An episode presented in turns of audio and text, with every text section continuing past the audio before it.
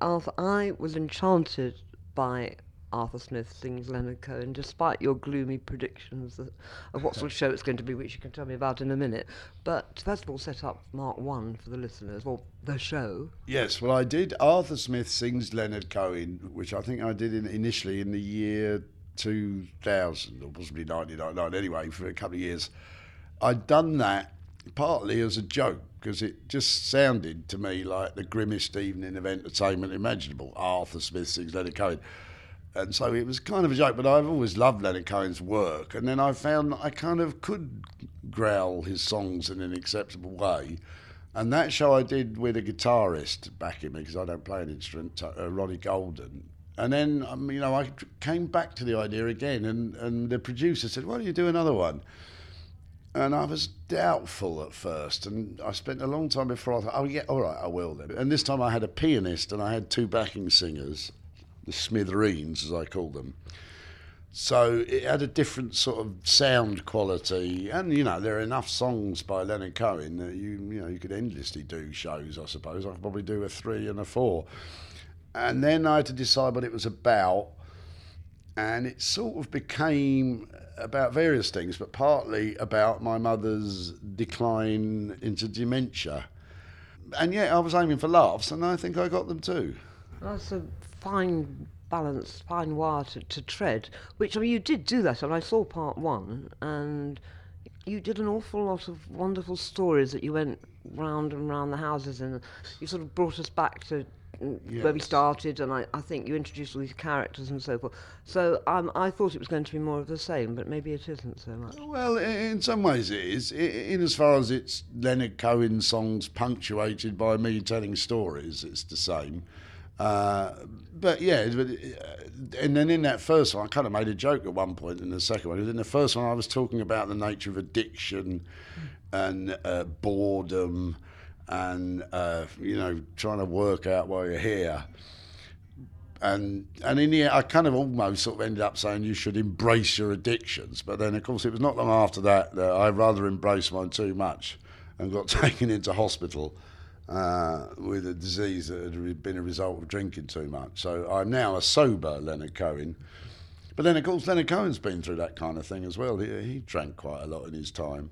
I do a line in it where I say, um, Leonard Cohen, as I estimate, uh, smoked 40,000 cigarettes, drunk around 50,000 bottles of red wine, and taken approximately a million pounds worth of Class A drugs.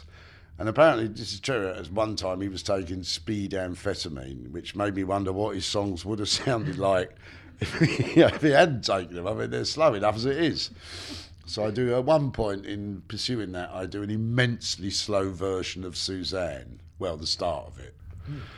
Go on then. Suzanne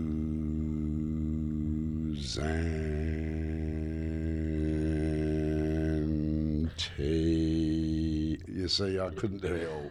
yeah, well, you, you, that would have been the whole show, wouldn't it? Oh, maybe that would be interesting too, in an experimental way. Arthur Smith sings Suzanne by Leonard Cohen for an hour.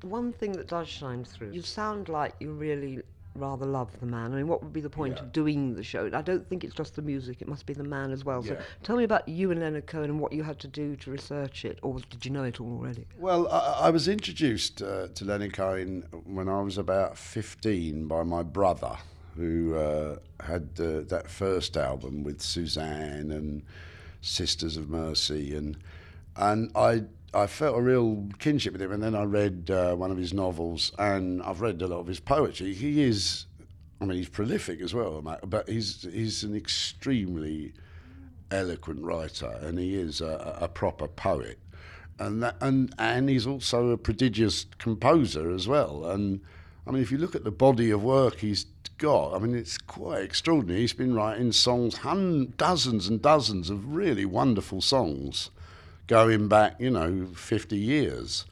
So I was interested in that, but I was also interested in his sort of spiritual journey. You know, he lived as a monk for a while. Uh, you know, he's kind of done it all, and he's he's struggled to work out why we're here, which of course we all do. And I think he's produced some very eloquent and beautiful answers to that, albeit well, perhaps not answers, but suggestions, shall we say? Yeah, things that we can share. For me, I, I'll listen to one of his songs, and I do include Hallelujah in that, and it seems to key into something that I can really relate to. Absolutely, and there are many, many songs like that. I, I went to see him at the, the O2 when he was here last. So did I. Yeah, I didn't seem to see you there, Judy. What a surprise.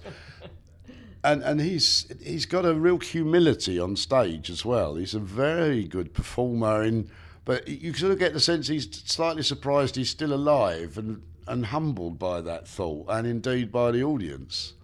And um, yeah, I think I think he's got a real gracefulness, shall we say, both you know, both lyrically and in, in who he is himself. I, I, I mean, I won't say whether or not I've met him, except because you'll need to come to the show for that. But I think you'd find you'd have a very good afternoon out with Leonard Cohen, and if you were a lady, you'd almost certainly fancy him. I think. I do. Yeah, rightly so. I mean, if you look at his songs, a, a, very large percentage of them are about women. I mean, he's endlessly fascinated by the, the scriptures of love, I think. You mentioned the word scripture, but you didn't mean it in the biblical sense particularly, although extraordinarily he does draw on the scriptures a lot. He's really very learned on that sort of thing. I mean, he's quite into his Judaism again, even, I think, now. Yes, well, he calls himself, doesn't he, a Zen Jew, I believe, which is a rather fine phrase. And some of his songs uh, uh, kind of deal with, I mean, that song about um, Abraham.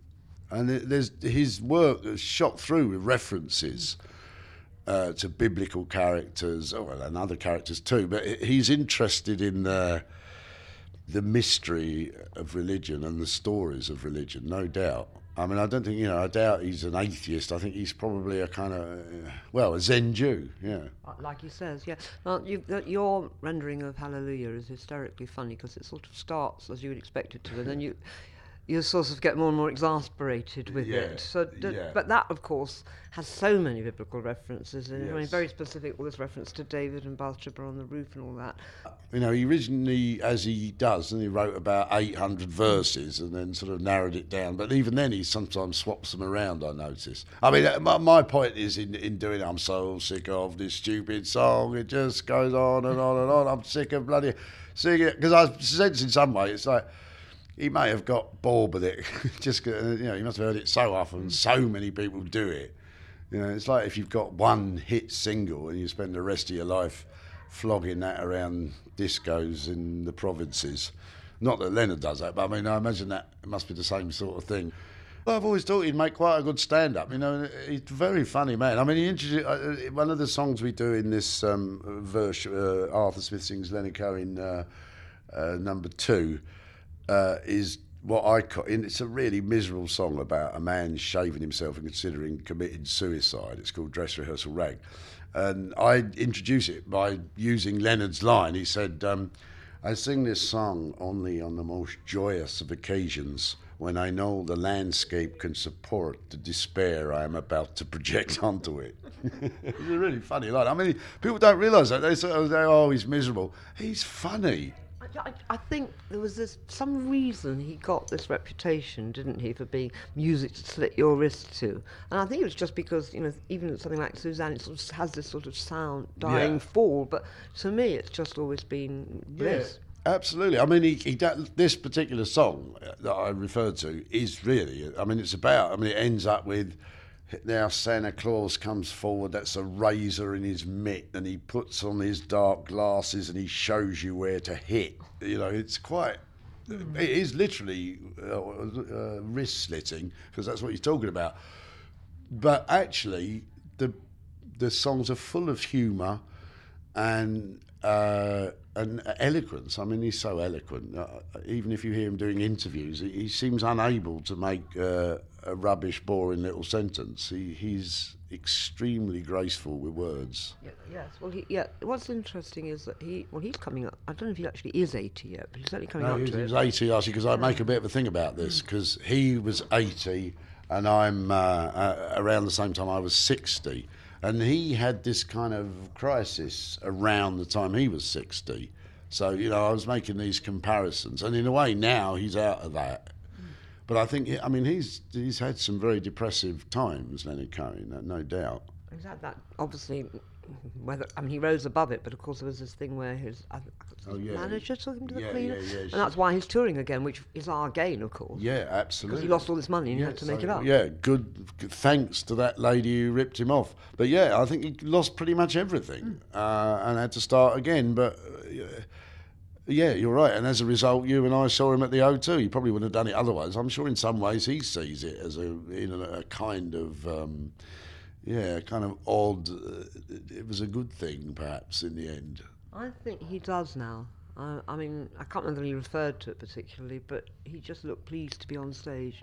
More Yeah. than comfortable, I thought pleased. Yeah, I mean, you wonder as well if it's you know keeps him alive almost. I don't know. You know, there's no doubt that. I mean, I I realise that you if you go if I've gone through periods where I'd sort of not been on stage for a while and you miss it, and then when you're being on stage, there's nothing quite like it. You know. People say live in the moment, and you really do when you're on stage because you're just f- totally focused on what you're doing. It's interesting for you that you're going off to do this show at JW3, which is in the Jewish Festival, Yes. Festival of Jewish Comedy Yeah. at the Jewish Cultural Centre, and the premise being that, well, because Leonard Cohen is Jewish. Yes, because I'm not actually Jewish, although uh, people often uh, have assumed I am, and indeed I sort of feel slightly Jewish. You know, I mean, comedians, you know, as we know, a lot of the best comedians are Jewish, and uh, I find I think I look a bit Jewish. Do you think? You sound incredibly Yeah, Jewish. You right, do look a bit, yeah, you do. Yeah, yeah. I mean, Uh, I'm- I'm I mean, maybe I am somewhere. I don't know, but uh, yeah, uh, that's right. The, but and the, the the the Jew that is Leonard Cohen is another thing too. I mean, that's perhaps where he gets all that humour from as well. Yeah, I mean, I, I, like I say, I've always felt a little bit Jewish and a little bit Irish. I'd like to talk about your mother and, and you know her, her part in, in this show. My mother, having recently gone into a home because she has both types of dementia, um, I can see that this new show is going to chime with me because your mother is such an important part of it, and both of you coming to terms with what's happened to her, I guess. Yes, yes. My mother, after my father died, I mean, she sort of gamely uh, carried on. She moved to Tunbridge, where my younger brother lives with his younger children, so she could meet them out of school and be of use. She wanted to be of use, but fairly soon she began, you know, repeating herself, uh, you know, and those classical things, and then and then getting confused, and then and then she started drinking, which she'd never really done much before, and she was clearly lonely and in despair, and she was she could feel the the dementia coming on, and knew her mother had had it, her sister was getting it, and she was dreading it. And uh, she kept these diaries around that time, and it was painful for me and my brothers because we'd go as often as we could, and and wanted to give her freedom, but then then it began to get the point where she was wandering about, and but in a way, the the, the Leonard Cohen show it tells a bit the story of my mother's decline, and and of course it's a very topical, you know, it's a it's a big subject as we all live longer, and you know they might they seem to be finding cures for cancer and whatnot, but there's not much you know, there's nothing really to do with dementia. You know, we're in the dark about it, and it's becoming more common, obviously, especially as we live longer. So, you know, it's something, you know, people are going to have to consider more and more. This poem that you wrote about your mother, that is in the show, is it? Yeah, yeah. Oh, Hazel, yeah. Uh, and that was a well, I could recite that if you want. That would be lovely. Um, arriving home late after the party, they see her, their neighbour, standing in the street. She asked them for a lift to London, back home to London. Hazel, they say, this is your home. You live here. London's 30 miles away. Her door is open, and they take her in and see she has packed a bag with a packet of biscuits and a jumper count as packing. Oh, Hazel, it is 30 years since you left London to live, as you like to say, in the Shires, but there she still is, that grammar school girl from Camberwell Green, dancing, kissing sailors in Trafalgar Square. It is VE Day, and the rest of the century is yours. That's So beautiful. I'm sure people cry when you recite that. Yeah, I mean, in a way, that's the sort of emotional turning point because I hardly mention my mother in the first 15 minutes or so, and then slowly it begins to come in, and that's the sort of emotional turning point. Yeah, and, and um, as it was for me, it was a crucial moment when the neighbours rang me and said that she'd been standing outside and asking. Uh, you know, and that was the point at which we realised we really got to do something. We can't just leave her on her own now. And you say, and I would agree with you, that it was the same with my mother, that, that, that, that their new reality, they can be very happy in that new reality, particularly now, my mum being in her home and constantly referring. The other day she asked my, my brother if he had any foreign money, obviously thinking she's abroad. Yeah. She does a lot. Yeah. Oh, my mother. I mean, I noticed. You know, seeing my, the other, mainly ladies in the in the home there. I mean, some of them it, it takes them in a in a way where they're, well, a lot of them are just silent, or more or less silent. Uh, and then there's others who get a kind of angriness and anger within them. They may never have been angry the rest of their life, but it takes them that way. But fortunately, my mother is this kind of benign child. There are certain consolations to dementia, uh, you know, in the. Well, for example, my mother used to despair as she felt herself falling into it, but now, now occasionally she'll get a little bit upset, but then she can change immediately. And when I go to visit her, I'm always she doesn't really want me to go when I leave, but then I know that 30 seconds after I've left, she's forgotten I've been there. So, in a way, that and she's forgotten about her own condition, uh, and so there's an odd consolation there. As I say in the thing, you know, people say live in the moment, but if you can't remember what the last moment was and don't really know what the next one's going to be, then you know that's your only option. And also, uh, she said something funny that I quote in the show as well. We were watching the telly together, and I said, "Oh, yeah, something awful was happening." I said, "Oh, what a terrible world we live in." And she said, "Yes." She said, "I would hate it." and actually, she doesn't really live in. You know, if you ask who the prime minister was, she had no idea. But and actually, there's something rather beautiful in a way about living in that little kind of world. No one's going to cut. You know, you haven't. You're not afraid of all the things we you read the papers every day are afraid of. There's a kind of um, there's a kind of contentment. Let's just go back to Leonard. I'm sure we should do that. We started with you saying what could be more depressing than Arthur Smith sings Leonard Cohen. You really sing it rather beautifully, and you don't push it out. You know, I, I was enchanted by the way you sang, and I, I expect if you didn't send Hallelujah up, you'd probably be up there with, with you know with with Jeff Buckley and, and Leonard Cohen. Well, I mean, the Jeff Buckley led, it was a sort of completely different rendition of it in a way, whereas I'm closer to Leonard. I mean, hmm. Leonard himself doesn't claim to be a great singer, really. He says, if I want to hear a great singer, I'll go to the Metropolitan Opera House. But I figure if you can tell your story, and I think if you can tell the story of the song, then the beauty or otherwise of your voice is eh, that becomes part of it, or that that's what makes the beauty. I do have a slightly similar voice to Leonard. I mean, I faintly resemble him as well, of course. Well, I don't know. Do you think I do a bit? I mean, Yeah. I'm taller, but yeah, then Faint, yes, faintly.